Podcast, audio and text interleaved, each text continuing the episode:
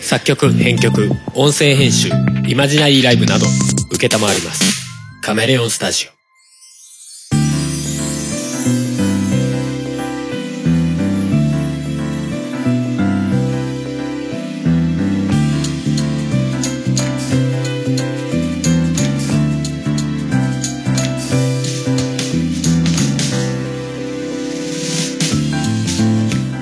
やっぴっぴー夫婦がオリジナルの BGM をバックにしゃべくり合う番組「おとがめです」お送りするのは春と早く帰りたい嫁ことふもですはいということで今回315回でございます、はい何それえいやほらあの早く帰りたい会みたいなのなんかツイッターでよく見てるじゃないあー日本 帰りたい協会みたいなはいはいはいいや帰りたいんだなと思ってあれいいじゃん最近のふもさんっていうとメロンパンとそいつ ないじゃあそない、うん、うね猫も見てるよああまあ、ね猫は全般すぎるんだけどな 帰りたい協会は、まあ、ある意味、まあ、メロンパンさんってツイッターのアカウントあれじゃない、うんうんあれもそうだけど、うんああよくアイデア尽きないなと思うとは思うよ見てて面白いよ帰りたい協会に関しては画像だけ変えてるやつ結構あるけどな、まあね文言同じでなうん嫌いじゃないけどねうん面白いよということで前回あの爆竹のねあーライブに行ったよってい行う話ったよっていうう話してましたけどはいはいはいそれの収録後にさ、うん当たり前だけど家に帰ってくるわけじゃないそうだねで当日車に乗って行ったからさ、はい車に乗って帰ってくるわけじゃないそうだね帰りの高速道路でさうんちょっとああ尋常じゃいない車いましたねありましたね さ普通にさ高速道路をさ、まあうんうんブンブンって走ってさ大体まあそんな飛ばさない夜だしさうんそうだねままあねなんかあったら嫌だから、まうんあ、80キロとか90キロぐらいでさブーンってあ走自って分さ、たちはねで途中さあなんかうっかりスピード出ちゃったなーっていう時があって100キロぐらいで走ってたわけよ、下りだからねそうそうそうちょっと下ってるからあースピード出てたな100キロぐらいだなーって思ってたらさなんかさ急に右からすごい勢いでバーンって抜かしてく車がい て白い何かスポーツカーっぽいうん何、かだ白いスポーツ、うんまあスーパーカーまで行くのか分かんないけど、んっていうかもうそれが判断できるできないぐできらいのなねいぐらいスピードでねすんごい速さでドーンって行くのがいていやそこそこの速さならいるじゃないセダンとかさスポーツカーとかが、まあまあ速いよねっていう、まあ、150キロぐらい出てんのかなみたいなさ、うん危ないな早いな速いなーって思うレベルはまあまあいるじゃないいるいる夜とかね飛ばす人はいるからねちょっと尋常じゃない速さだったねびっくありしのたよね体感的に本当に200キロぐらい出てたんじゃないかっていううんだってこっちも100キロ出てるんだよっていうそう100ここっち100キロ出てんのにすえ嘘でしょっていう 一瞬で見えなくなってるそうそうそうスーンいやいやいやいやいやしかもなんかこう俺走るぜ的なさ変になんかこう音大きくなってるやつじゃないじゃない本当になんだろうスンっていく時のうん、うん風切り音うん、そうだね。そんなようなのだけでピュンっていっちゃってうん、いえー、やだから多分あれは回転数上がってないんだよね。エンジンあそうだから要は高いギアで走らせるとさ低い音になるじゃない。うーんってなるじゃない。うん要はその状態で走ってるわけよだからエンジン音があんましなかったんじゃないかなって思っあーて要はチャリンコのさギアを上げるとさゆっくりしか漕いでないのに超進むじゃん、うん、うん、要はあの状態うーんいやだからすげえパワーがある車なのかなまあそうだろうねギアがめっちゃ上の方まであるみたいなさ、まあじゃないとあんなスピード出ないしねだって明らかにそれより遅い車うんがさその後抜かしてったりするわけよまあうんそれこそわかんない150近く出てるぐらいの、うんうんうん車はすごい頑張って落としてるわけブーンっつ ってそうそうそうしてたしてたうーんって抜かしてくのにそいつかなり音静かだったかスらンっねて言ったもんねスンってえー ってもうだってちょっとハルさんが運転してたから私ちょっともう眠くってうん半分寝てたんだけど、うんもうなんかスンって言ったのがなんかあまりにもびっくりして「えー、ってなってち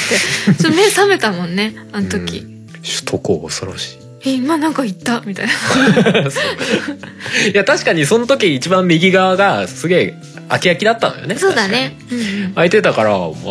スピード出せるには出せるのかもしれないけどにしても速すぎないと思ってでちょうど自分三車線ある中で自分たちが真ん中走ってたんだよね、あそうだねだからすぐ右がそうそう一番右の車線だったん追で、いね越、しだからすぐ右をその速度の車がバーンって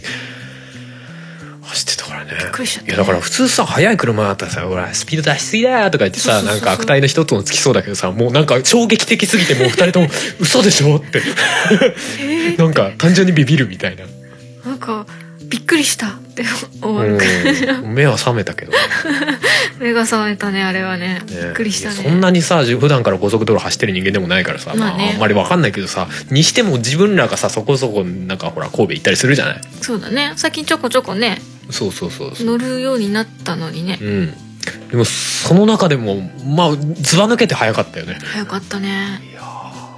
あれとか捕まったりしないんだろうかとかねあのほらねカメラで撮られるやつあるじゃん勝手にスピード違反をさもうあそこまで早いとさ取れないじゃない いやそうそうそそんんななここととはないそんなことないいや分かんないけど ちょっとブレてたりするじゃないああいうのって結構はっきりとさパシャって止まってるようにさ、うん取れたりするけど、ちうょんちょっとブオってナンバー読めないぐらいあ早すそぎてこまで早いとちょっとブレてそうな気がしちゃうけどそれこそ取れなきゃ意味ないじゃん そうとな思んうだけどねどうなんだろうね いやまあ確かにそれ取る技術も確かに言われてみりゃなかなかだなと思うけどうね、んうん、いやそんな車がいたなというね、うんうんまあ完全に余談なんですけど、はいまあでもあれだよね高速走ってるとさ、うん今最近の車話みたいなのとちょっと関連しちゃうかもしれないけどさ、うん煽ってる車とかまあいるねあいたね結構いたね明らかね前と詰めすぎやろみたいな、私も行き私が運転してて、うん、あの後ろからものすごいスピードで近づいてくる高速道路でねうんいてあの本気でね「わ怖い怖い怖い怖い」って言ってたもんねうんうんそうそうそうあれ多分本当に当たるって私は思ったぐらいいやだからいるよねだからギューンって近づいて直前でブレーキうーんって踏むだから本人的にはブレーキ踏んでるからいいでしょとかさ俺はこう動くつもりみたいなのが分かってるわけじゃん本人としてはうんうんこのスピードで行ってここでブレーキ踏んでギリギリで止まるって思ってるわけでしょギリギリで止まるっていう時点でもうなんかうーんって思うんだけどまあ止まるというかギリギリで私を抜かしていったんだけどあーな後ろるにいほどたねのはねだから結構急な角度でギューンってギリギリまで近づいてきてカクンってうんうん隣の何車線に行って、うんでまたその隣の車線でもギューンって近づいていって、はいはいはい離れてギューンって近づいてとかってやってたっていうああ要は煽り的な煽っててうんうんあれだってあんなに近づいたら自分はそれで大丈夫って思ってたりしても、うんその煽られてる側がブレーキ踏んだらうんぶつかるよねっていういやだからブレーキ踏んだらそれに即座にブレーキ踏んで対応するから大丈夫ですとか思ってんでしょ思ってんのかな私はああいうの結構ブレーキ踏んじゃうんだけどねいやそれもどうかと思うんだけど手れるものは絶対見るか なあなた煽られるとあお煽りに対抗しちゃうからうんそれは前から良くないよって言ってるけど うん煽っちゃいけないよ私のこ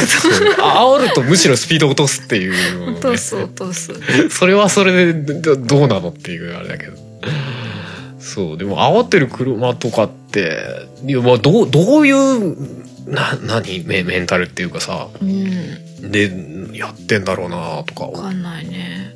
まあ高速道路じゃないんだけどうん今日たまたまうんリアルタイム収録ベース、うん今日の会社からの帰りでうん後ろにうんあれなんだろうバイク原付かなんかなのかな、うんすごい近距離でうんピターくっついては来られてあうんとってもうざかったの ねバックミラーがだそのバイクの人でが真ん中にドーンってくるんだもんうんうんうん他が全く見えないわけじゃないんだけど車じゃないから、うんすごくうざったくてうんずーっとそれがくっついてきててうん何をしたいんだろうかみたいなでも煽りたい感じではないんだよ、うんパッと見だ多分距離感がアホなのかなっていううんまあまあまあそうなんだろうねいやだから自分のその何プライベートスペースじゃないけどさそういうのあるじゃない、自自分の空間みたいな、うんそれが極端に狭い狭い人なんだよねきっとねだから自分がその距離に来られても大丈夫な人なんだろうね逆に言うと、そうなんだろうねうん私はそれダメなんだけどみたいなうんであの煽ってるんじゃないんだろうなって分かったから、うんあのその逆煽りみたいな、うん突然ブレーキ踏むとかは私しなかったんだけど今う回んうんは、 でもやんわりとちょっと離れたらブレーキあのやんわりブレーキを踏んだりとか、はいはいはいはいちょっと距離を置きたいよっていうちょっとあのパッシングあのブレーキランプちょこちょこ、余分につけてみたりとかね、まあそれはしてないんだけどあしてないなんとなくこうそちょっとちょっと君近いんだけどってうん言いたいなみたいなう、んだいぶ近い な分かってもらえないんだろうなみたいないやでもそれはまあ恋じゃなかったとしたらさまあまあまあまあまあまあしょうがないんだけど、まあ、いるかなとは思んかうけどさ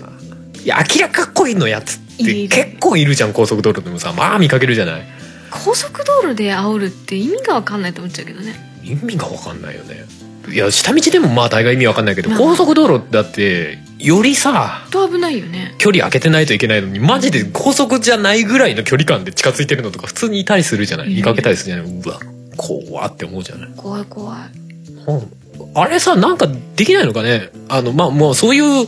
人がじゃあいいいるのは前提としましょうようんうんじゃじゃあなんかさあのほら適正距離ってあるわけじゃないスピードによって、うんスピードが上がれば上がるほど距離感って上げたい方がいいよねっていうのそがうある基本じゃない、うんうんだからその適正距離より前の車と近づいたらこうなんか何運転手に知らせてくれる近づいてますよってだからあれなんじゃないなんかあの自動ブレーキシステムはそのそれに近いんじゃないの運運転してるる側にそれを知らせるっていうことでしょうんうんうんビビビビって危ないよでもそれは衝突しないためのあれじゃないうんうんまあね多分多分そそれあその高速道路の適正距離とか多分そういうことではないと思うんだよあね、スピードによってとかではないってことかうそうかーんもっていう気がすまるんだあでよね、もそれを応用してうんそうそうそうそうできるよねそうそうっていうできそうな気がいやもう本当に技術が細かいところどうかは知らないけどまあまあまあでもそうだねそういうのあったりとかしたらいいんじゃないと思ってでその適正距離に何度も入るような感じだったら、うんもう最終的にはもう免許ダダメですみたいなね捕まりますみたいなやつとかにつ自動的に通報されるみたいなあってもそれこそ良さあうだねのほら運転席にさあの免許入れるシステムふもさんが言ってたやつあったでしょあれ入れにるなっシステてムてで。あ あのービビビビってうんそうもう最終そのレッドカードをずっと踏み続けるようだったらもう勝手にもう免許証が切断されるみたいなー切断まあ普通にそのままねあの警察の方に通報行きみたいなそうそうそうそなうってもいいからねまあ、通報するにはね連絡手段がないといけないからそこどうするの問題とかあるけど写真パシャって撮るのと同じような感覚で、うんこう感覚等間隔みたいな感じうで、んうんどっかでその「この人レッドカードすごいです」みたいなの をそのポイントに行くとピピピってそこでこうそうだね通信できてそ,、のそこで通信されたらもうずーって通報ってなるとうかね。んなんかしらねうん、こうまあ手段は分かんないけどでもそういうのとかないとやるよね まあそういうのやっても改造とかしちゃってわかんないようにしちゃう人いるんだろうけどねでももうああそうか出てくるだろうね難しいねそれを引っ掛ける手段はないのか現状そうだなそうだってあの要はなんだっけスピード出てるとナンバー取られるからって言ってさうん折り曲げたりとはいはいかはいはいなんかカバーみたいにつけたりとかっているじゃないそれに近いような感じでそうだよねまあ車検の時は別につけてないからそうそうそうそう通大っちゃ丈う夫わけだとかもっんねてねそういうのきっと出るよねみたいなっていうぐらいうんいやなんかあの高速道路での煽りとかってなんか無意味だなって思う無意味にリスクを増やしてるなってすげえね思うんだけど、危ないし精神的にもイライラさせてくるからよくないいやまあ当の本人たちはイライライライラしてんだろうね多分ねそう俺のイライラを分けてあげるみたいな感じになってるわけじゃやめろって思うじゃん ないイライラするドライバーを増やしちゃダメだよっていううん、まあ、ダメだよって言われてやめないでしょうから、そうそうそうなんかそういうシステムとかさあったらいいのかなとか思っちゃうけどね何かしらどうにかしてほしいよねあれねまあ相変わらず何の裏付けもなく言ってますよね そういうのあったらいいなとかなんか思っちゃったよね、うんうんっていう話で、はいえー、本題に行きますはい前回のうん一番最後に実はまあちょっとした予告じゃないけど言ってましたけども、あボソッと言ってたねえー映画の話をうんしたいよとはいっていうのも最近 Amazon プライムうんを、まあ、無料会員でうん最初1ヶ月入っててうんでうっかりあの解約し忘れて2ヶ月目に入っちゃったので2ヶ月間プライムになってたわけじゃないですか、うんうんでプライムビデオで、うんまあ、せっかくだから映画見ようぜっつってうんうんいろいろ見てたんですけど、そうですね割とね俺としてはあの、うん何まあ、評価の星があるじゃないうんあれが高いのを選んでますああなるほどねあのをマイリストにウォッチリストに入れてうんうんでそこからまあふもさんとどれじゃあ入これるれ見ますかみたいなうんうんうん感じで選んだのが多いなぜなら、えー映画の知識があんまりないのでどれがいいか悪いか分かんないからまあそうだねっていうのがまああったんですけど はいまあそれでいろいろ見ましたよという話で、うんえー最初はね、まあ、これはその星が高いからとかっていう理由ではなかったけど、ほうまあ、でも星割と高かったんだけどね 4, 4点いくつぐらいついてたかうなんうん、えー君の膵臓を食べたい」はい一時流行ったやつそうですね実写版のやうつ、んうんはい映画の見ましたけどはいあれですよ小栗旬が出てる、小栗旬出てるやつでこれふもさんが原作読んでたんですよね漫画をねうん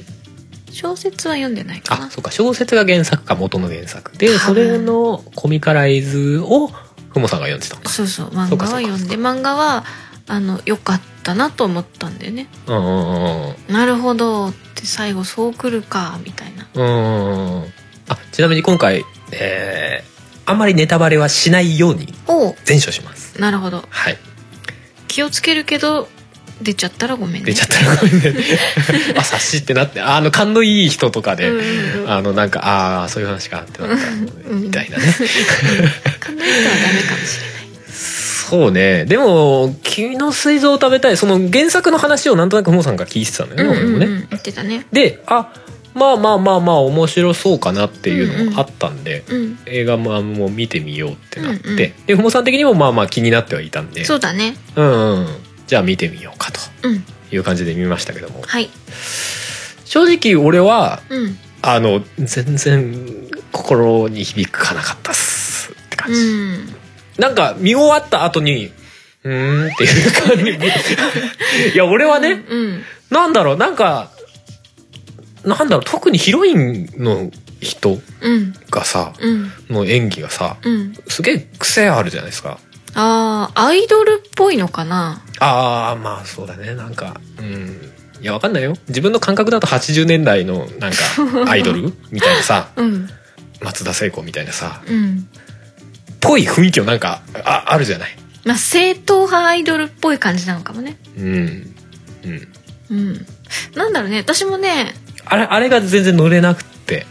今一つこう主人公まあ男の子と女の子、うんどっちにもなんかこう感情輸入あんまできなくてうん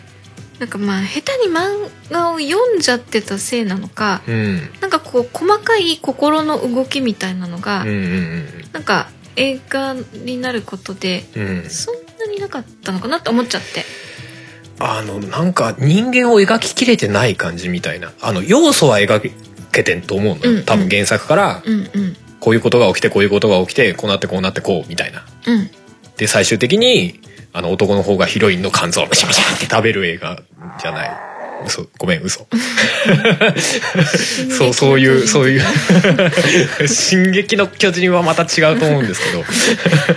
そういう映画じゃないわけじゃないですかうんそうだねうんうんあの見たかったなわ割とその人間の心を描く話なんだけど、そのゆ要素しか描けてない感じがしたのあー上っ面ポンポンポンポンって並べられてそれをなぞってくうんでしかなんか描けてない感じがして、うんぜなんかうんなんか全然こうここ心に響いてこない感じが乗れないみたいなうんまあ最終的に思ったのはうん多分あのなんて言うんだろうなその作ってる側としての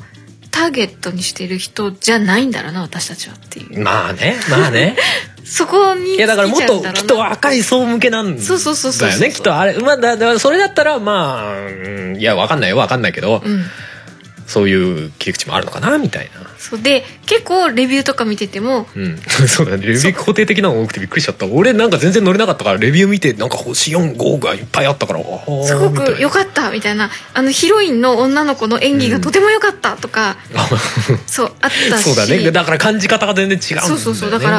ああそうかっていううんうんいやああいうキャラクターってのがいてもいいと思うんだけど、うんうんうんまあ単純にそれは好みとしてあんまり受け入れづらかったしそうそうそうそれとは別になんかその人間味みたいのうんがなんか描けてなかった気がするんだよね。多分ねこ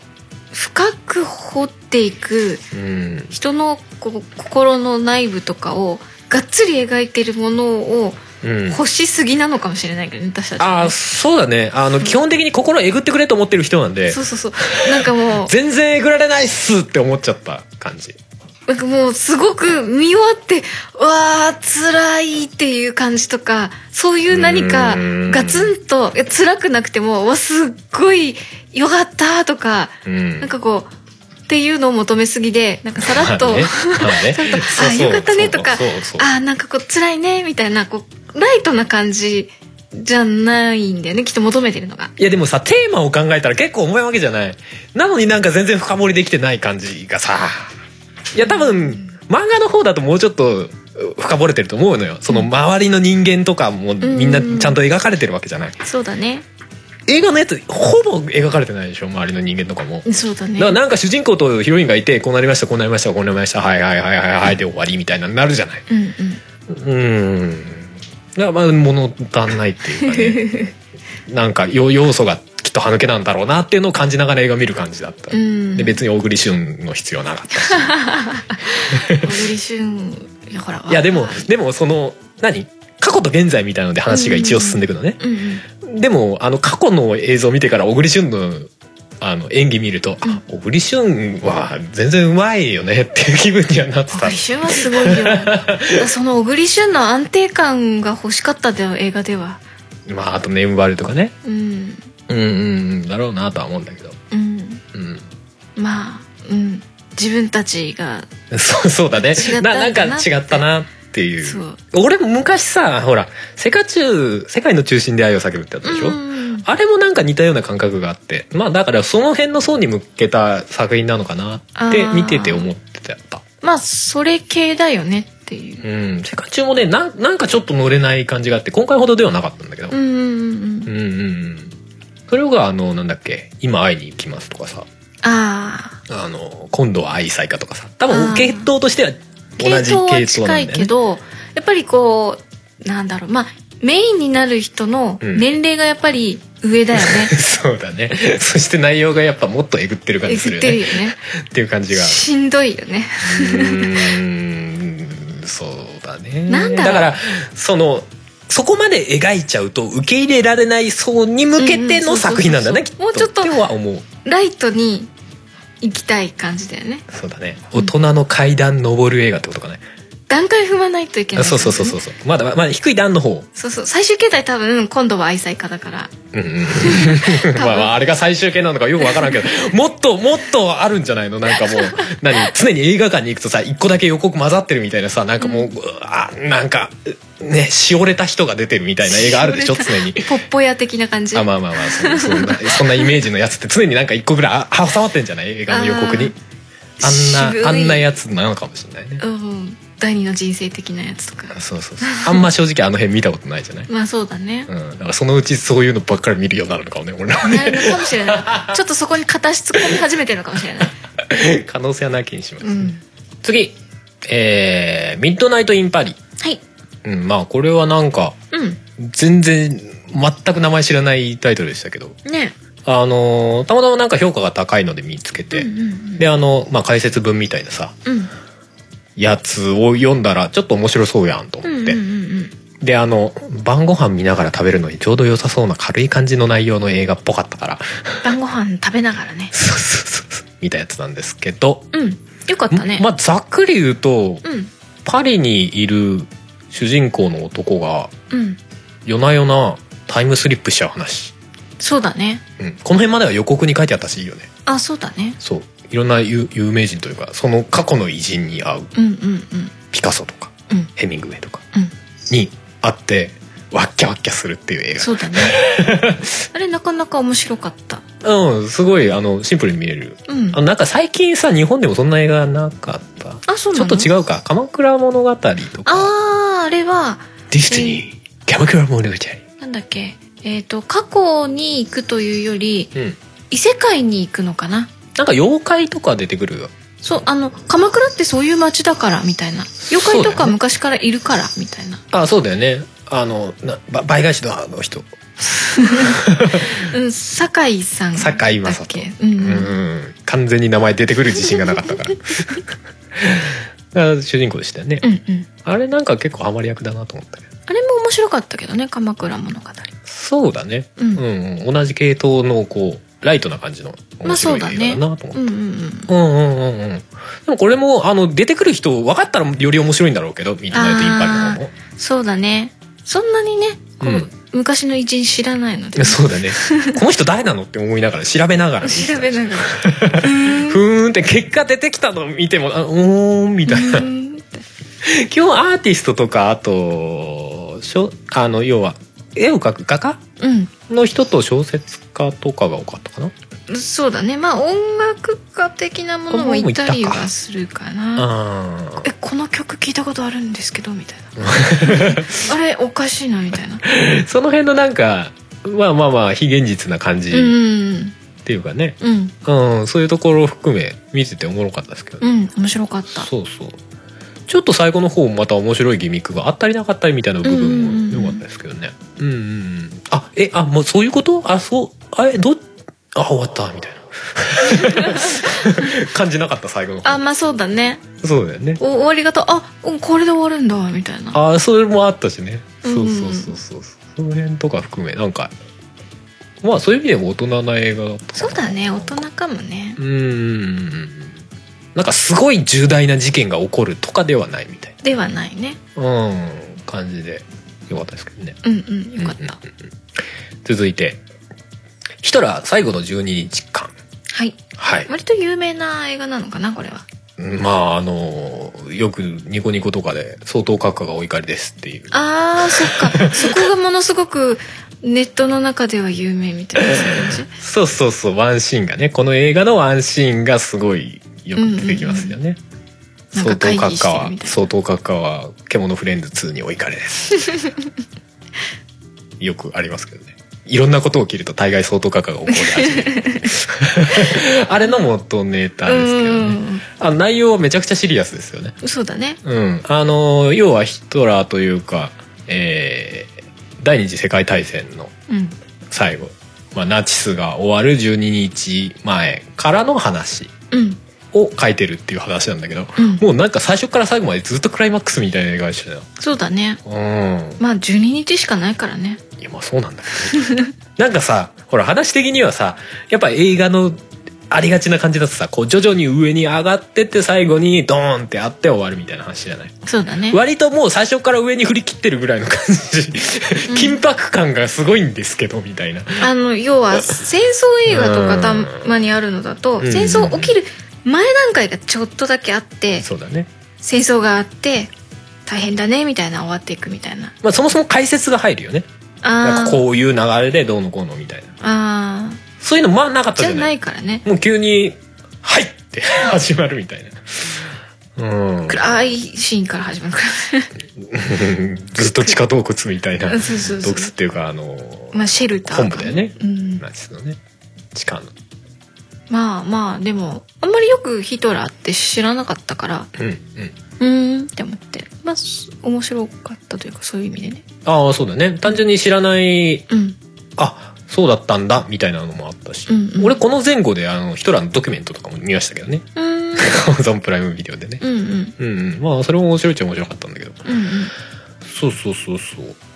やだからなんかねでもヒトラーのなんだろうやばさみたいなところもあるし、うんちゃんとなんだろうこの人も人間やなんやでみたいな部分もうんあるっていうかさなんか一方向だけじゃないまあでもどっちかっていうと多分内部寄りなあも描き方だろろうけどう、ね、ね。うんうんうん内部寄りだけど、んでもヒトラー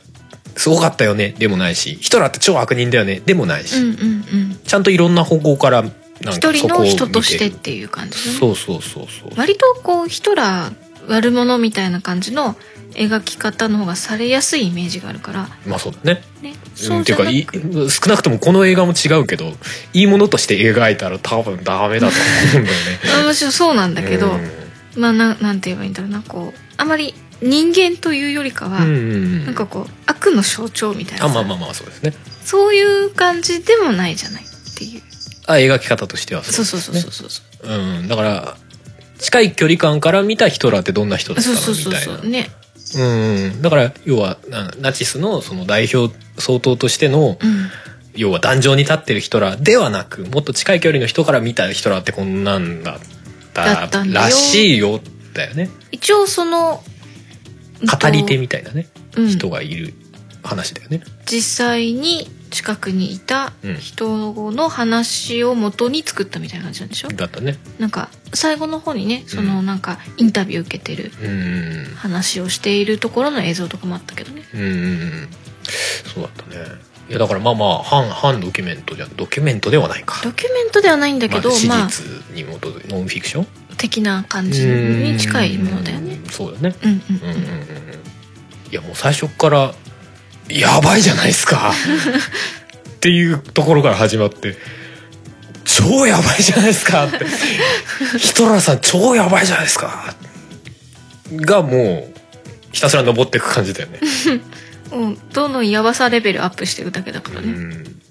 まあまあ最終的に死ぬわけでいやまあそれはそれ死んでないともう嘘やんとしかないからねうんうんいやなんかあの辺の感じとかもねうんまあその一応ヒトラーが主人公じゃなくて周りのとある人が主人公じゃない、うん一応一生だった人かううんん、うん、まあその人がどうなっていくのかとかっていう話もうんうねんうん、いやなんかすごかった迫力あっうんうんたそうだねうん、いや演技とかもすごかったなと思ってああ相当のうんあの役の人もうんすごかったね気迫すごかったですすねごかったねうんあのなんだろうなあ本当にこんな感じなんだろうなっていう、うん、そのなんだろうな怒ってるんだけどうん孤独感というか寂しい感じというかまあまあまあがあったりとかうんちょっとなんだろうもう諦めが入ってる感じだけどでもまだやれるみたい な感じだったそうりとかだねなんかそそういう意味でなんかすごいあヒトラーも人間なんだなというか、うんうんうんそういう描き方してましたうんね、うんうんうんうんからのですよはい次、えー帰ってきたヒトラうんー」うん、合わせてみてねそうだ ねまあ合わせて連連続で見ましたけどもうん一応コメディカテゴリーの映画ですけどねうんうんヒトラー帰ってきちゃったっていうあの理由とかあんまりこうどうでもいい感じだったね なんで帰ってきたのかまあよくわかんないけどあのヒトラーって最後あの死体を燃やしてうん死んだ、まあ、死んだ後燃やしてもらったじゃないですか、なんかその燃えた関係でよくわかんないけどタイムスリップして現代にしちゃったっていう、っていう話だよねうん、すごいどうああそこの理由はどうでもいいんだなっていうさまあ下手したらドイツの科学力は世界一じゃないけどさそういうまあ悪ノリ的なところがあるのかもしれないけどうんそういうことなのか面白いんだけどさ、うんす内容的にはまあコメディとしても面白いっちゃ面白いじゃない、うんうん面白いんだけどさこの映画最後まで見ると割とガチでつざわざわするそうだねあの売り文句がさん売り文句っていうかない、キャッチコピーが、うんまあか海外ではどうだったのか分かんないけど日本のキャッチコピーが「この映画笑うと危険」って書いてあるのうんね、うんうんその意味がちゃんと最後まで見るとわかる感じしかも結構結構怖い感じそうそうそうそうで分かるよねいやあーっていうあーそうですよねーって現代にヒトラーがいたらうんきっとこんな感じだよねっていううーんこんな感じになっちゃうかもね心当たりあるでしょみたいなこと言われるみたいな映画だなうっんて思ってすげえゾゾワッとすうんいやうあのだからその最初にそのなんだろうそっちのヒトラーのるうん最後の12日間の方をうん見ていたから、うんなんとなくヒトラーがこんな人だったっていうのが分かって、うん 若干続けざまに見たら若干もうキャラ違くねって思ったけどまあそうなんだまあけど若干あるけどまあにしてもねでもそのそこまでのそのひ最初に見てたヒトラーだけだと、うやっんぱりもう終盤になっちゃってるから最初から、はいはいあのなんでそこまで、うんうんなんかみんなから慕われてて、そうだね最後まであなたのそばにいますとかって言われてるのかまでは分からなかったんでしょまあ要は国民を熱狂させることができたかそうみそうたそういなねそこが保管してあるというかそのそれをきっちり現代に置き換えてるのよそうそうそうそうそうでで現代のアイテムをヒトラーが使いこなしたら、うんこうなるよねそうそうそうみたいな話になってくるよね後半にね、うんいや面白いんだけどね面白い面白いんだけど確かにこれは笑っ笑えないわってなる最 散々笑ったあげく最後笑えないわってなるっていうすごいコメディっていうカテゴリーでいいのかっていうかコメディのカテゴリーに入っていること自体がなかなかのトラップだよねって思う映そうだね。画、うん、いや、でもすごくね、な、作りとして面白かったけど、面ね。白かったこれはすごい面白かったね、まあ、この流れで見たからよりっていうのはあったのかもしれないけど、よりまあね結構そそそういうネタが多かったじゃない うん。なんならその最後の12時間の映像一瞬映ったじゃないなんか俺がなんか出そてう たいけど今まで映画化されてた俺の偽物がみたいな中に こうバッチリ入ってたからね。うーんわ笑えないんだよなうん。なんかね、面白かったけど面ね。白か面白ったあれはすなごんて言えばんだいろうなよくできてたと思うすごくね、おすすめしたくなる感じはする。見て見てっあれては言いたくなるわねうん。言いたく、あ、でも、どうなんだろう。言いたくなるけど、人によるのかなどうなんだろう。でも人によってはさあれをさ単純に面白い映画だったっていう人がいいるのかな面白い映画だっただけで終わる人もいるんじゃないそこのやばさをあ感じない感感じないしかんこっちが感じるよねなんかねいるいやあいるのかってなるみたいなさうん。ねえいやそれこそね一応舞台はドイツだったけどさ、うん。まあそれこそ国とか関係なくそういうことって起きうるでみたいな、まあそういう、うん、要は頭の回転の速い人だよね。うんうんうんが、まあ、頭の回転が早かったりカリスマ性がある人あまあそうだね。だよねあのカリスマ性は確かにすごいなっていう。うんいやまあすごいなとは思う思うよ確かにあの、怖いなっていうぐらいのすごいななんだなっていう。うんでいつだかさ麻生さんがさ、ほら、うんなんかになんつってたっけ日本もナチスに学ばなきゃいけないみたいなさ、うん。ことを言って叩かれてた時あったけどさ、うん。いや別に そのなんだろういい意味でじゃなくてさいろんなナチスであったこと自体をうん。それは反省っていうかさうん。顧みるべきだよねとかっていうのはいろんな意味で思うよね、うんっていう警鐘を鳴らしすごい上手い形で鳴らしてるなみたいなのは思ったこよの映画が。うん、うんそうだね帰ってきた人らうんいやまあちょっとーうん。知らん人はちょっと騙されたと思って見ると一回騙されるうん、あ の普通に単純に最初の方はちゃんとコメディとして面白かったりするからねいや全般コメディとして面白いですよ笑っ笑ったら笑っただけで最後すげえ微妙な気分にさせられるから面白いから見てって思まあまあまあそうだねうもうだいぶいっちゃってるけどそうだはいね、次えー、放課ですね「との利息でござるはい、」はいいやなんかアートワークうんっていうかさあのアート見たりとかあの内容かな内容の説明ちらっと読んだらあ、うんちょっと面白そうじゃんと思ってあの高速参勤交代みたいなああはいはいはい超高速参勤交代はいあんな感じかなみたいなねうんそうだねあの時代感としても近いんじゃ近ないいのんじゃないでなんかコメディというかそうそうそうそうっぽい映画かなみたいな、うんうんまあわちゃわちゃってしてうんうんドタバタってしてうん終わるのかなうんって思っててまあまあ広い意味では間違いではなかったんだけうど、んうんあのさあの映画のさ「との利息でござる」の映画ってさああの人主役の人なんだっけ安倍貞夫安倍貞夫そう安倍貞夫があの銭を持ってすっごい楽しそうな顔で「利息でござる!」みたいなさ、うんうんジャケットじゃんうんうん内容そんなことなかったよ 見終わった後に2人で「あれ違うよね」っつってあの絵ちょっと騙されたよね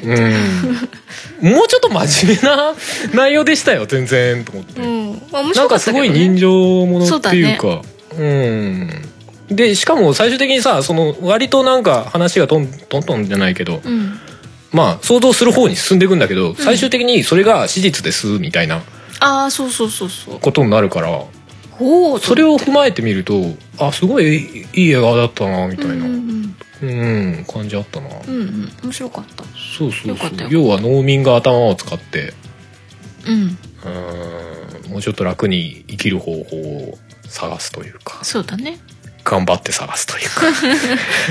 か なかなかリスキーな方法だなとは最終始思ってたけどねまあねうーんこれ大丈夫なのかなみたいな よくわかんないけどぶっ殺されたり死んでくああみんなみんないい人みたいな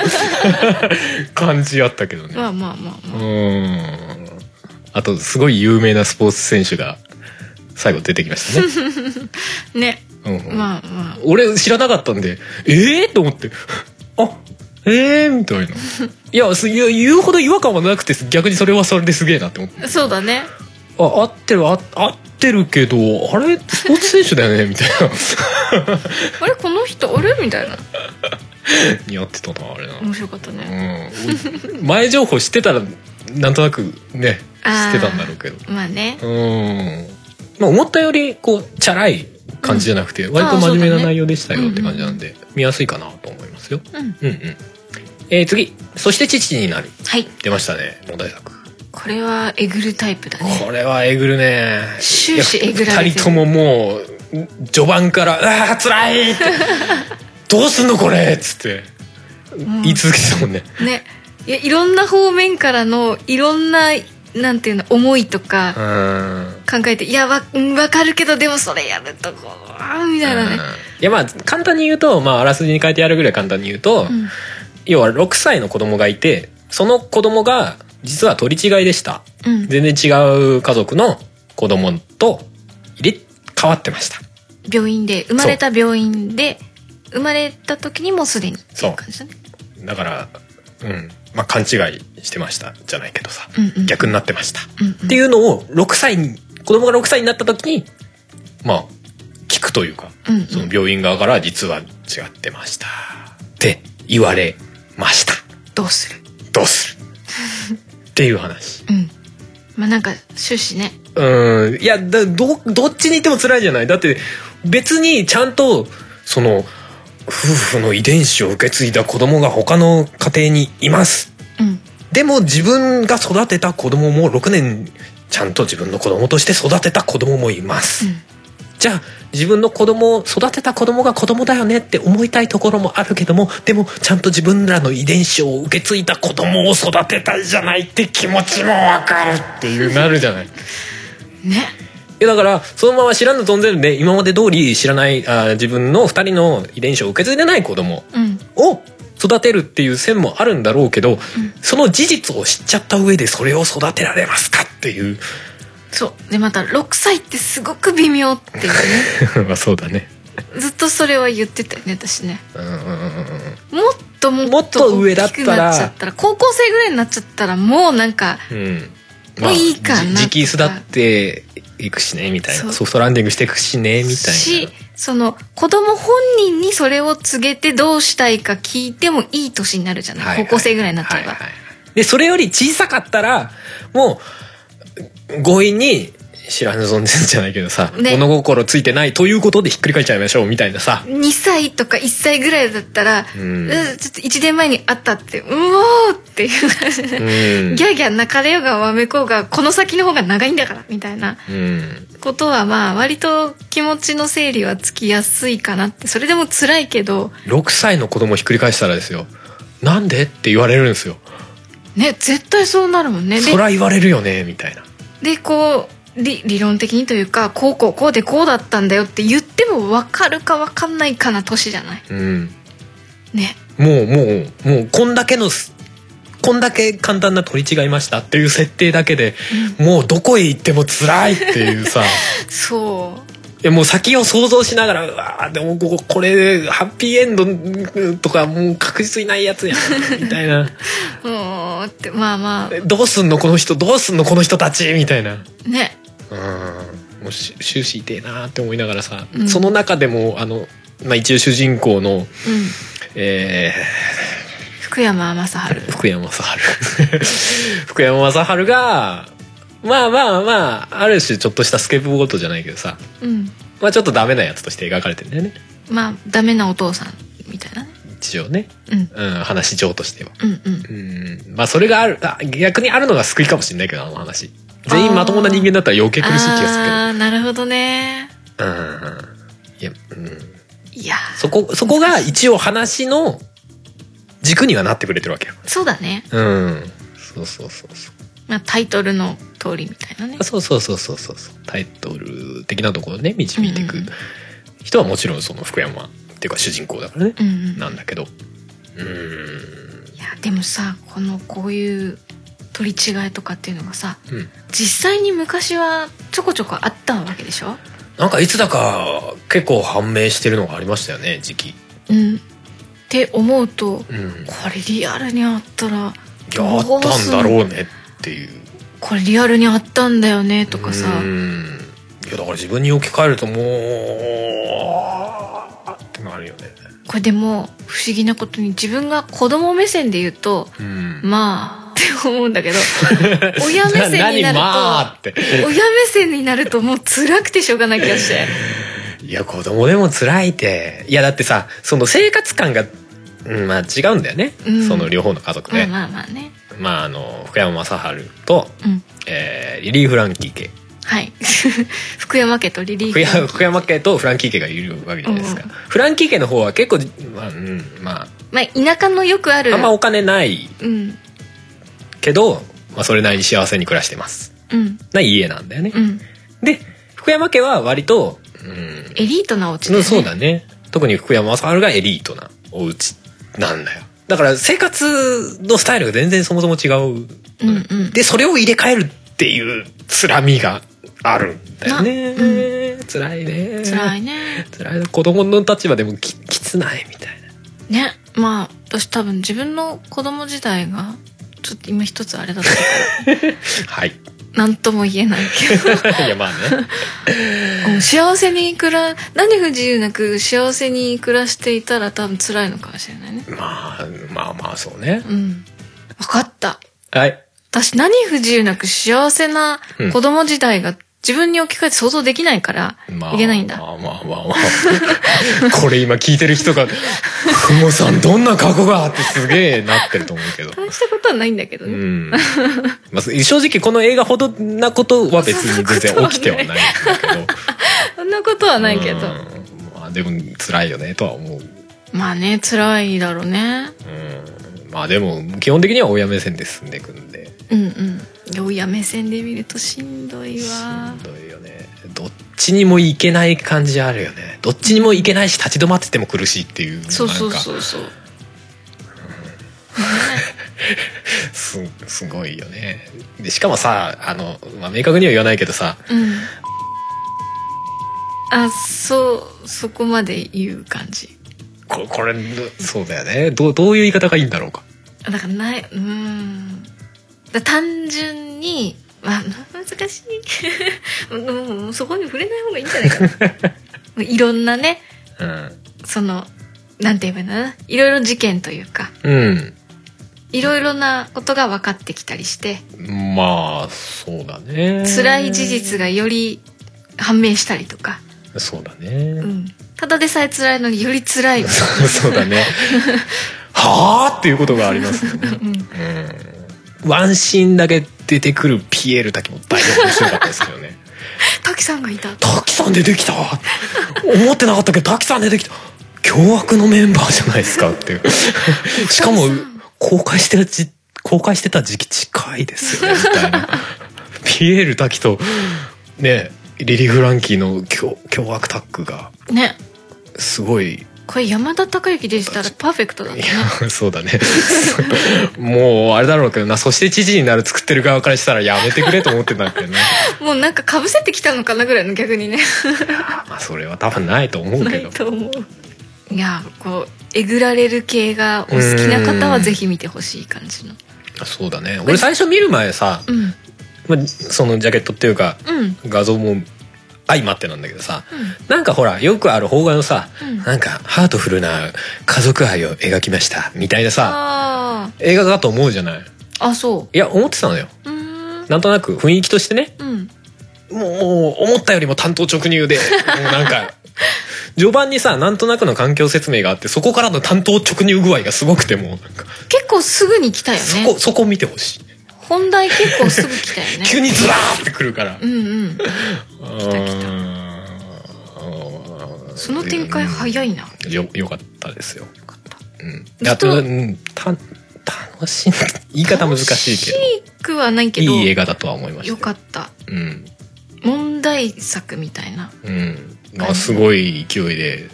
揺さぶられましたよねガガガガガガってねあのずっと見たかったのでこれ私は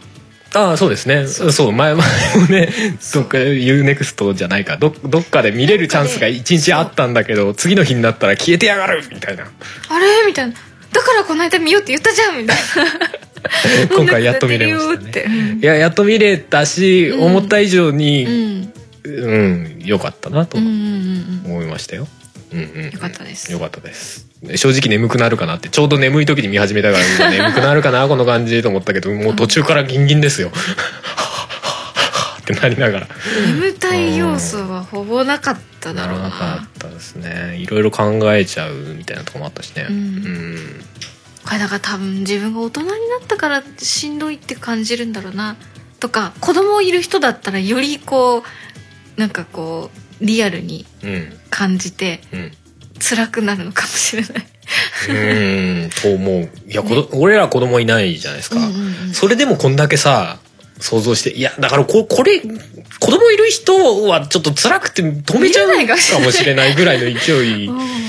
あると思うんだけどねどうなんでしょうねね、だってもし今そこで寝てる娘がとかさそう絶対想像しちゃうよねうんこれ何らかの事情によって病院側で取り違いがあったなんてなったらみたいな今それが本当にあったらどうするみたいなとねりあえずあれだよねあの遺伝遺伝子検査まあまあしちゃうよねまあまず あ何それ見終わった後に 子供のこの本の 髪の毛かなんか一本ペッて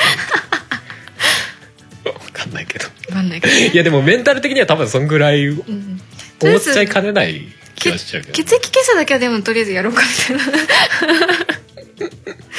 なんか、うん、どっちにも似てないなとか言われるとすごくドキッとしちゃうみたいなねうんありそうだよ ねそうそうあるありそうだよねそういえばなんかこういいつぞやどこどこの誰々さんがあのうちの息子を見て俺に似てないって言ってたなみたいなとかさふもさんもわりかし親に似てないです からね、似てないのどっちにも似てないって言われるんだよまあ今更だけどねもし今更なんか違って親違ってましたとか言われても全然気にしないうんって思うよねでも学生時代からそれは気にしないと思うさ橋の下で拾われたよって言われてもそうかーぐらいにしか思ってなかったまあそれは取り違いじゃないからまた話が違うような気もするけ ど取り違いだからこそなんかまあまあそうだねそのねじれみたいのがあったねそうその完全にさ例えばの話、うんあの養子とかで親が分かった上でうんはい違う子を育ててるとか、はい、はい、それが子供が大きくなってからその事実を知るとかっていうのはうんうんまあわあるだろうしそうだねそれも子供目線からしたり親のその伝えなきゃいけない親側からしても辛いっていうのは分かるんだけどうんまあそれはまあよまあ覚悟よくあるというかまあまあしてそうだのよこねとっじていゃうない、話最初からうん親側としては。何も覚悟というか最悪そっちの場合だと最後まで言わなくていいっていう選択肢があるもんねまあね言わなくていいっていうか言わないっていう選択があるじゃないその親としても覚悟してるしそうだねで最初に分かるわけじゃないもう言うかどうかっていうのを、うんまあまあ決めててもうん育ててる間に揺らぐことはあるにしても,、ちろんちろんでもこうちょっとベクトルというか、うんねねじれ具合が違うよねなんかねそうそうそうなんか、ねじれてはないよねそうそうそうケツどどこどこでどうするかみたいなそうそうそうだ話から別になんだろうなつ辛いは辛いけどまだ救いがあるというか、うんこっちなんか救いが本当にないみたいなそうだねあと先延ばしにしても全くいいことないからないからねもうもうはよ決断せなみたいなね、なんかもうさそのんなんかねいろいろ言いたくても言えないんだけどさ、うんなんかこうちょっとあほんわかしてきたかなって思うところでまたドーンって落としたりするじゃ ないいやもうだって最終目的地がそれはドーンなんだからさ 最終目的地っていうかもうどの方向行ってもドーンしかないのでどれ選ぶって辛いっていうなんかこう逆逆に辛いみいたいな感じのシーンとかさうん何やってでも辛いっていういやつうんえぐる映画だよねいやこれはね見た人と話したいねあーそうですねここのこれがどうどう思うみたいなっていううんまたこれがこうだからさみたいなっていうう。んじゃあ募集ということで見ましたとか感想聞きたいよね。 そうですね。うんはい。えーじゃあ次。はい。えーガンダムジオリジン。はい。はい。シャえー、6話編成でしたけども、6話、6回。 6回。まあ、劇場で6回分やったみたいな形の、最近よくある。。 6回って長いね。つっても1個は1時間ちょいですからね。最近ある、その、なんだろうな、映画とこう OVA の中間みたいなスタイルの、最初映画でやって、それを後から OVA みたいな形で出すうんうみんたいなうん。やつですよね。映画館でもやってたんでしょそう、先行が映画館でやるんだよね。そういうの ?6 っ回てっ。ていうのの期間がどのくらい空いてるかにもよるけあど。あ、わかんないですけどね。まあ、俺らは続けざまに。うん。例えば年一とかでさ、うん。もし出してたんだ6年かかんの全部見る終わるまでみたいまあまあ、そうですね。な。長いなと。まあどどんぐらいなんだ半年に1回とかでも一回だった3の年かぐらいかかりますからねうんうんシャアだったね。うんうんまあうんそうだねファーストガンダムの前日談でしたねうんうん。うんうんうんあそこに繋がるまでの間の話だよね。うんで結局俺らファーストガンダム最後まで見てないんでそうなんだよ。どうなんだろうって思いながらちょっと見たところはあるんですけどまあ一応最初は見てるからね。まあファーストガンダムの。 だからだからなんかねいつかファーストガンダムちゃんと見たいよねよくにつなげるために見たみたいなところある正直 そうだね。これ見た後に「ファーストガンダム最後」で言ったらまた感想違うんじゃないのみたいないああ、まあそうだろうね。やわかんないけど大概の人は多分ファースト見てからうんオリジンで戻ってくるみたそいうだなね。感じだはずと思うんでだかすらけど、ね。俺ら逆なんで逆 にそういう面白さあるかなみたいうん。どうかな。なまあでも内容どうだったんでしょうねいや決してつまんなくはなかったけど、うんああってう感ーじんって。ななんかなんかどこがフォーカスなんだろうかっていうかどこがなんか中心の話なんだろうみたいなのは結構なんか後半特にふわっとした感じしましたけどあねあ、そうだねう。ん、とにかくシャア無双な映画ではあったそうだね。シャアがエリートすぎるっていう うん。ああとシャアザクが思ったより赤かったっていうあなんかもうちょっとファーストのシャアザクってもうちょっとピンクっぽあ。いああ、そうだよね。色だったじゃない真っ赤だったね。真っ赤でしたね、うんあほーんって思っうん。たあと、もうザクがザクの機動力じゃないっていうザク強え。ザク強えって本当って いうえそのザクをもう簡単に粉砕してたガンダムってじゃあどのレベルなのみたいな うん。思いながらね見ちゃいましたけど、ね。まあまあまあれザク強いってなって。うん、なんか俺ももっとさあんうまん強くないけどリアリティのあるモビルスーツの描写が好きだから、うん。なんか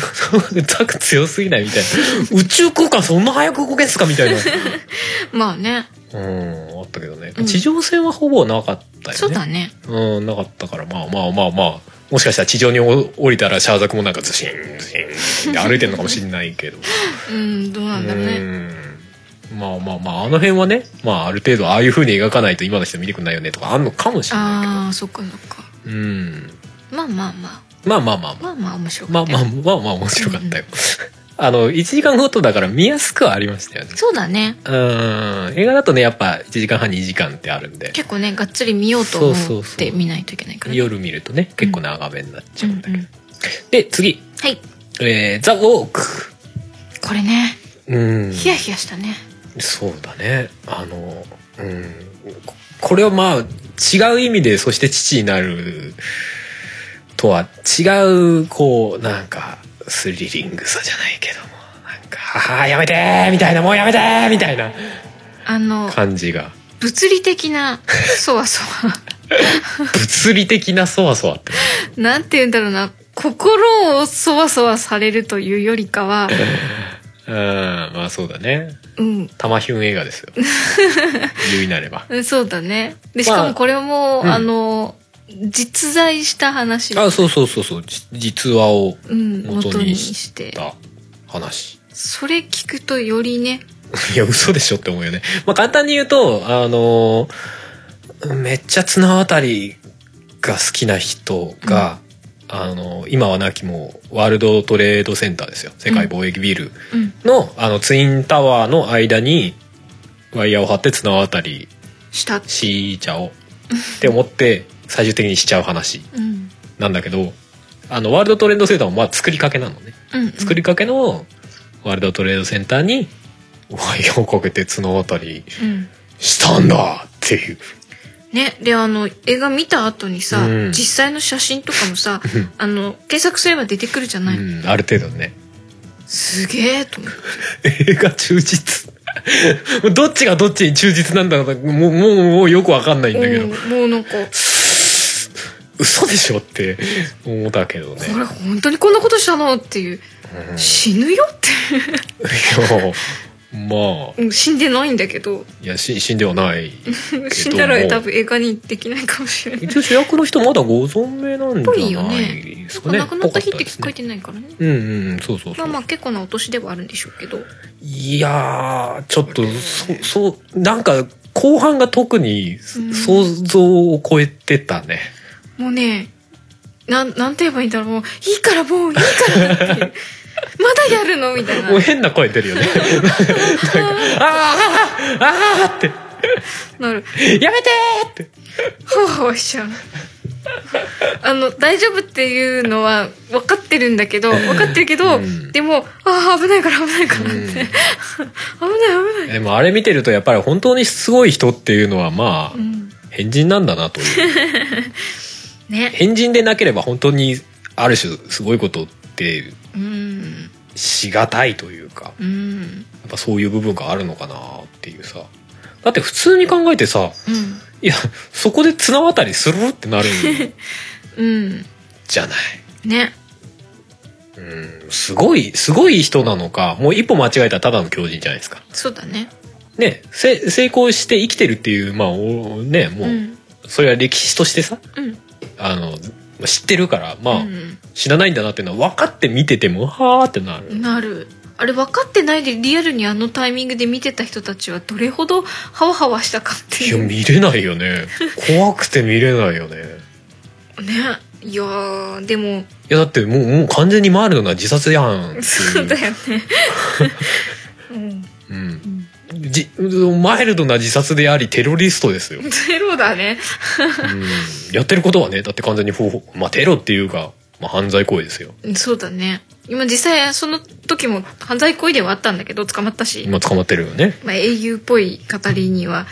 結局はなってるけど。うんまあまあ英雄そうだそうだね、うんまあ、結果何究極のエンターテイナうんうーん。ではあったよねみたいな感じに終わってましたけどうんうね、ん、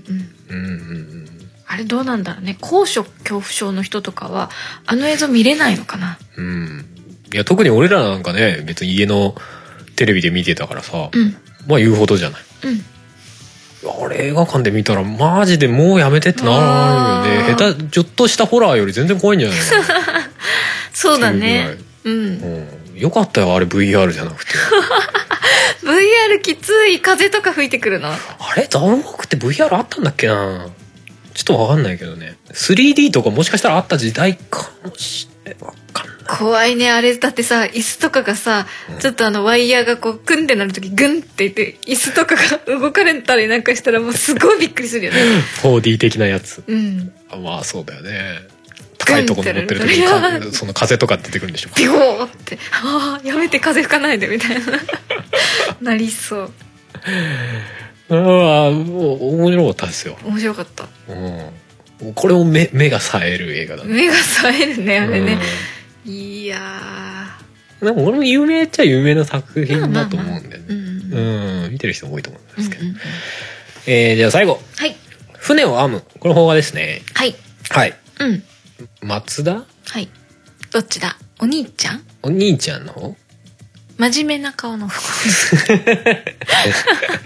真面目な、おーライアーゲーム出てる方じゃない方じゃない方、の松田うん、さん松田さんと、まあ一応主役としては宮崎葵か。うんうんうんうんの映画ですけど、まあまあまあ、ほぼほぼうん松田兄ちゃんのうん映画でしたね。そうですねうん。あのーまあ、ざっくり言えば辞書作る人たちの話なんだけど、まあ、話だけ聞くと辞書作るだけの話って面白いのってなんじゃん。うん知らないよね。よくよく考えればさ、うんそりゃあ、大変だよねって、一から辞書作るってもう、もう大変だよねっうんて思うけど改めてそれをこういうことをするんやでとかさうんうんこういうことがあるんやでみたいなうんのがそんなこうなんだろうダイナミックに描かれないうんこんなことありましたこんな事件起こりましたはいはいって描かれるよりかは割と淡々としてるじゃないそうだね静かな感じだよね全体的に物静かな感プチ事件みたいなのはうんうんうまんあちょこちょこあるにはあるけどね、じうんうんまあなんかすごい見やすかったな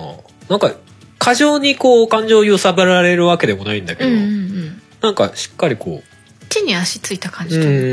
うか、ーこんれはあれでよかったよかったなと思いましたね大人な映画だなと思ったそうそうそうそう変にここ泣くとこですよ笑うとこですよみたいな感じではなくて、うんうんなんか割と自然な範囲の中でクスッとくる場面とか、うんうグッとくる場面があるみたいなね感じでうんうんよかったなあ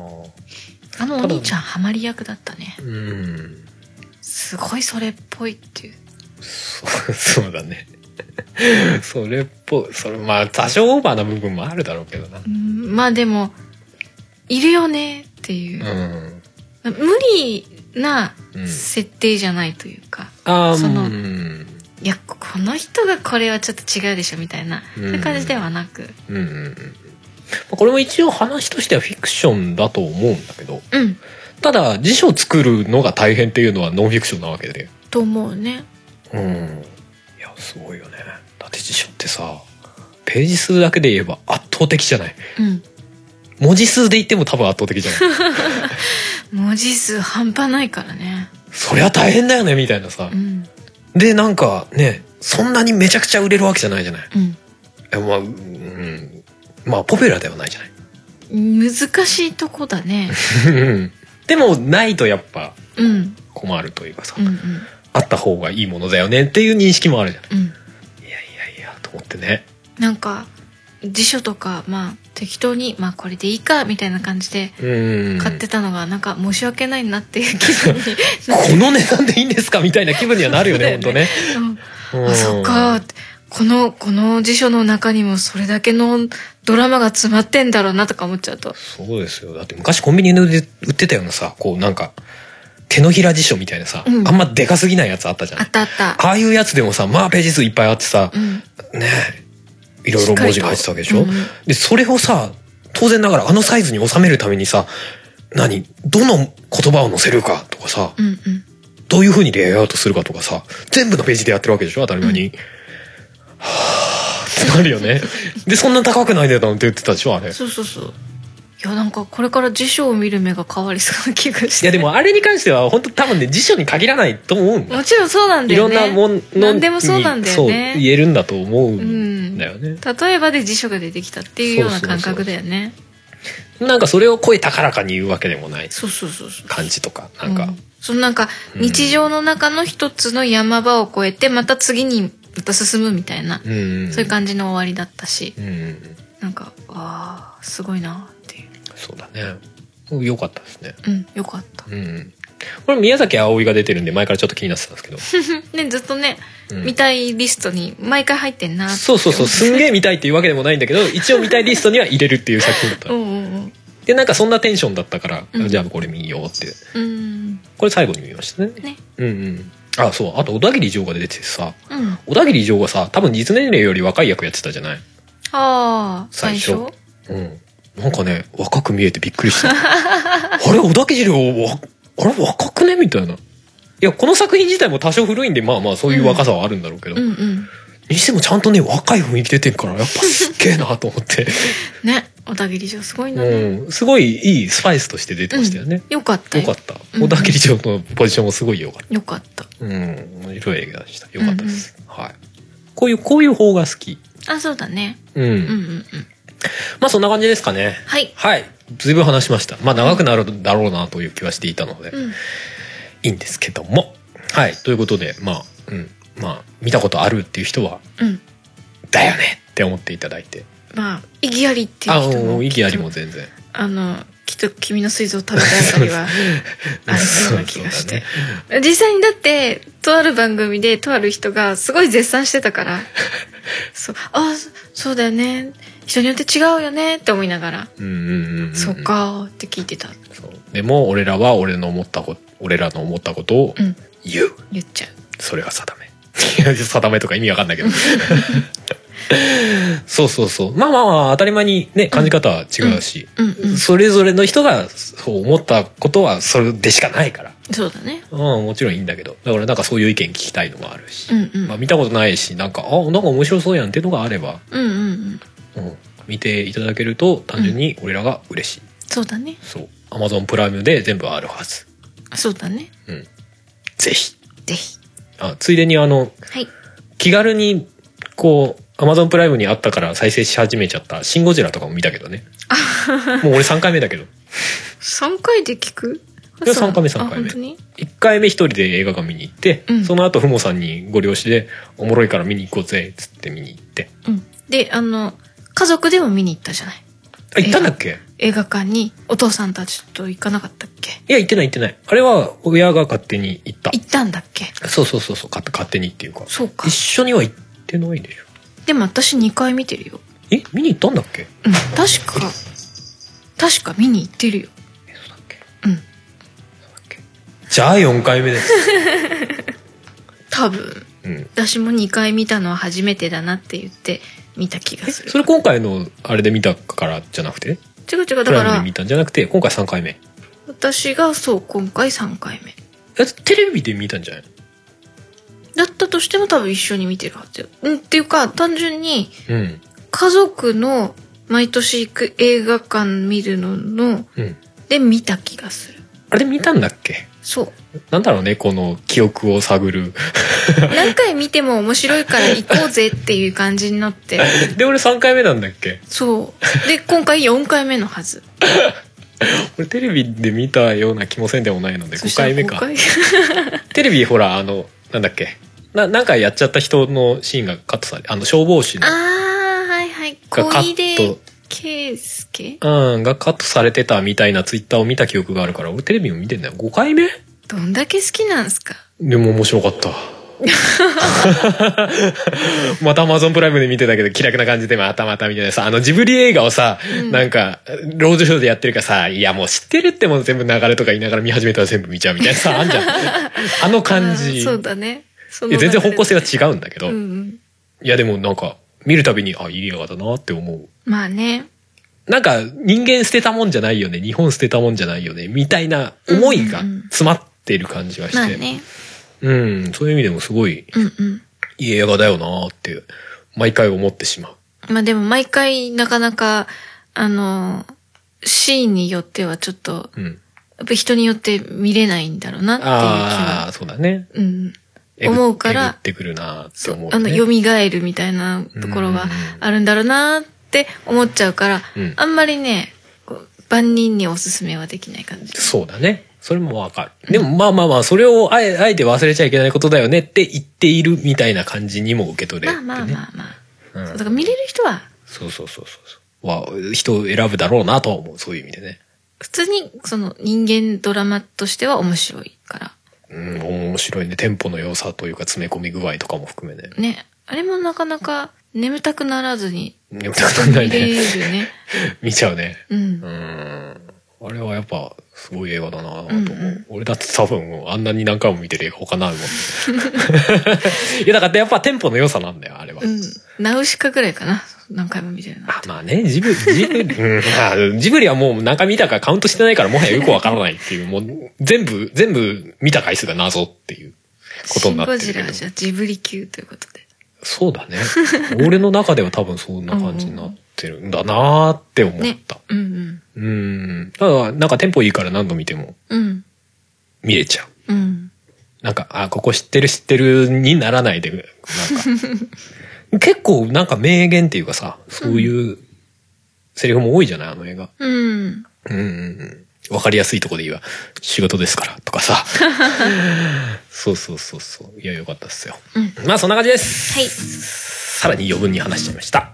はい。ということで、じゃあ今日は、あ今日も終わりにしたいと思います。はいということで、えーエンディングに今回も春の曲を流します。はい今回もサバイバルにしましょうかね。うん現在 iTunes とかで売っております。はいサバイバルをおかけして終わりにしたいと思います。ということで、今回もお送りしたのは春と、ハモでしたそれではまた次回お会いしましょう。バイバイ。バイバイ空気読んだ気を使ってそしたら素晴らしい人生の存在この番組では皆様からのメッセージを募集しております。メッセージはメールフォームか Twitter のシャープ OTOGAME の番組ハッシュタグからお願いします。Twitter には並行して、シャープ漢字の音がめもありますが、そちらのコメントは番組内で取り上げないので気軽にお使いください。さらに音がめではなく、春は作曲、ポッドキャスト編集代行等のお仕事を承っております。音に関することで何かありましたらぜひカメレオンスタジオのウェブサイトの方をご覧くださいすべてのリンクは音がめ番組サイトの方にまとめてありますのでそちらからどうぞ自由のない世界で僕は生きてる生きてるいつからか見たこともない人と椅子を取り合ってて情報ばかりを追いかけて誰かの裏ばかり書き合ってゆとり世代とバカにされ悟り世代と煙たがれ一体僕たちの何が間違っていたんでしょう平等な愛なんてものは大事なものがないと同じさそういう僕にはひどい人なんて無慈悲に言い放つのさ考えることは否定され冷め切ったパンを与えられそれでも僕らに生きろって叩い続けるんでしょう階段を一つ登ることで積み木を一つ積み上げることで大人になれるでしょうまだ実感なくていつだって大事なことはマニュアルの中生きてく未来は画面の中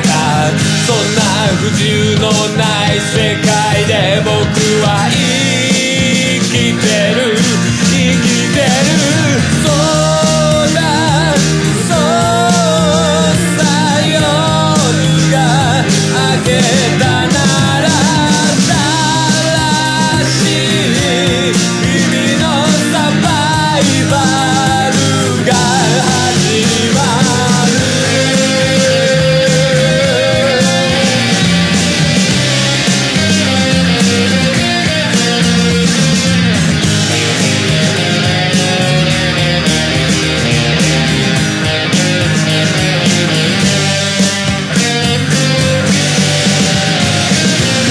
誰かを笑い物にして誰かを否定して大きいものには立てつかずみんなと同じ方をよく見てみんなは一人のために僕はみんなのために泣くことも笑うことも戦うこともいくぜ逃がして好きな場所は画面の中背中で語るは漫画のキャラ世界を変えるゲームであふれ理想を解くのは映画のヒーロー救世主は神話の中に正しいことは誰かの中にそんな自由のない世界で僕は生きてる生きてくんだそうだそうさ夜が明けたなら繰り返す「日々のサバイバル」「上向ける」「うらいだらけじゃないだろう」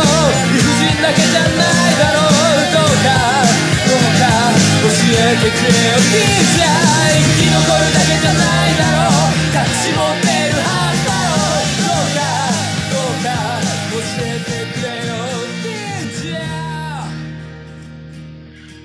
この番組の楽曲編集はカメレオンスタジオがお送りしました春ファーストアルバム「セルフ」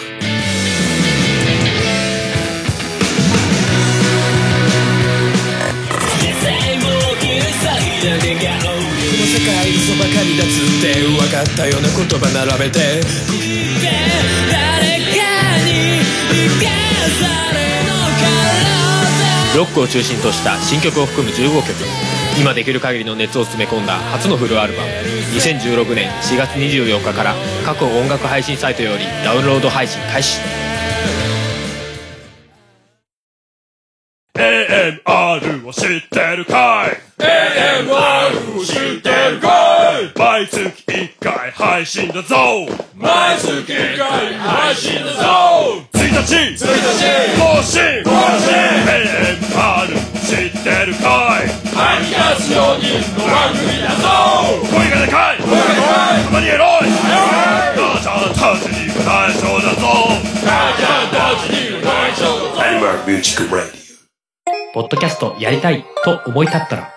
ポッドキャスト制作指南所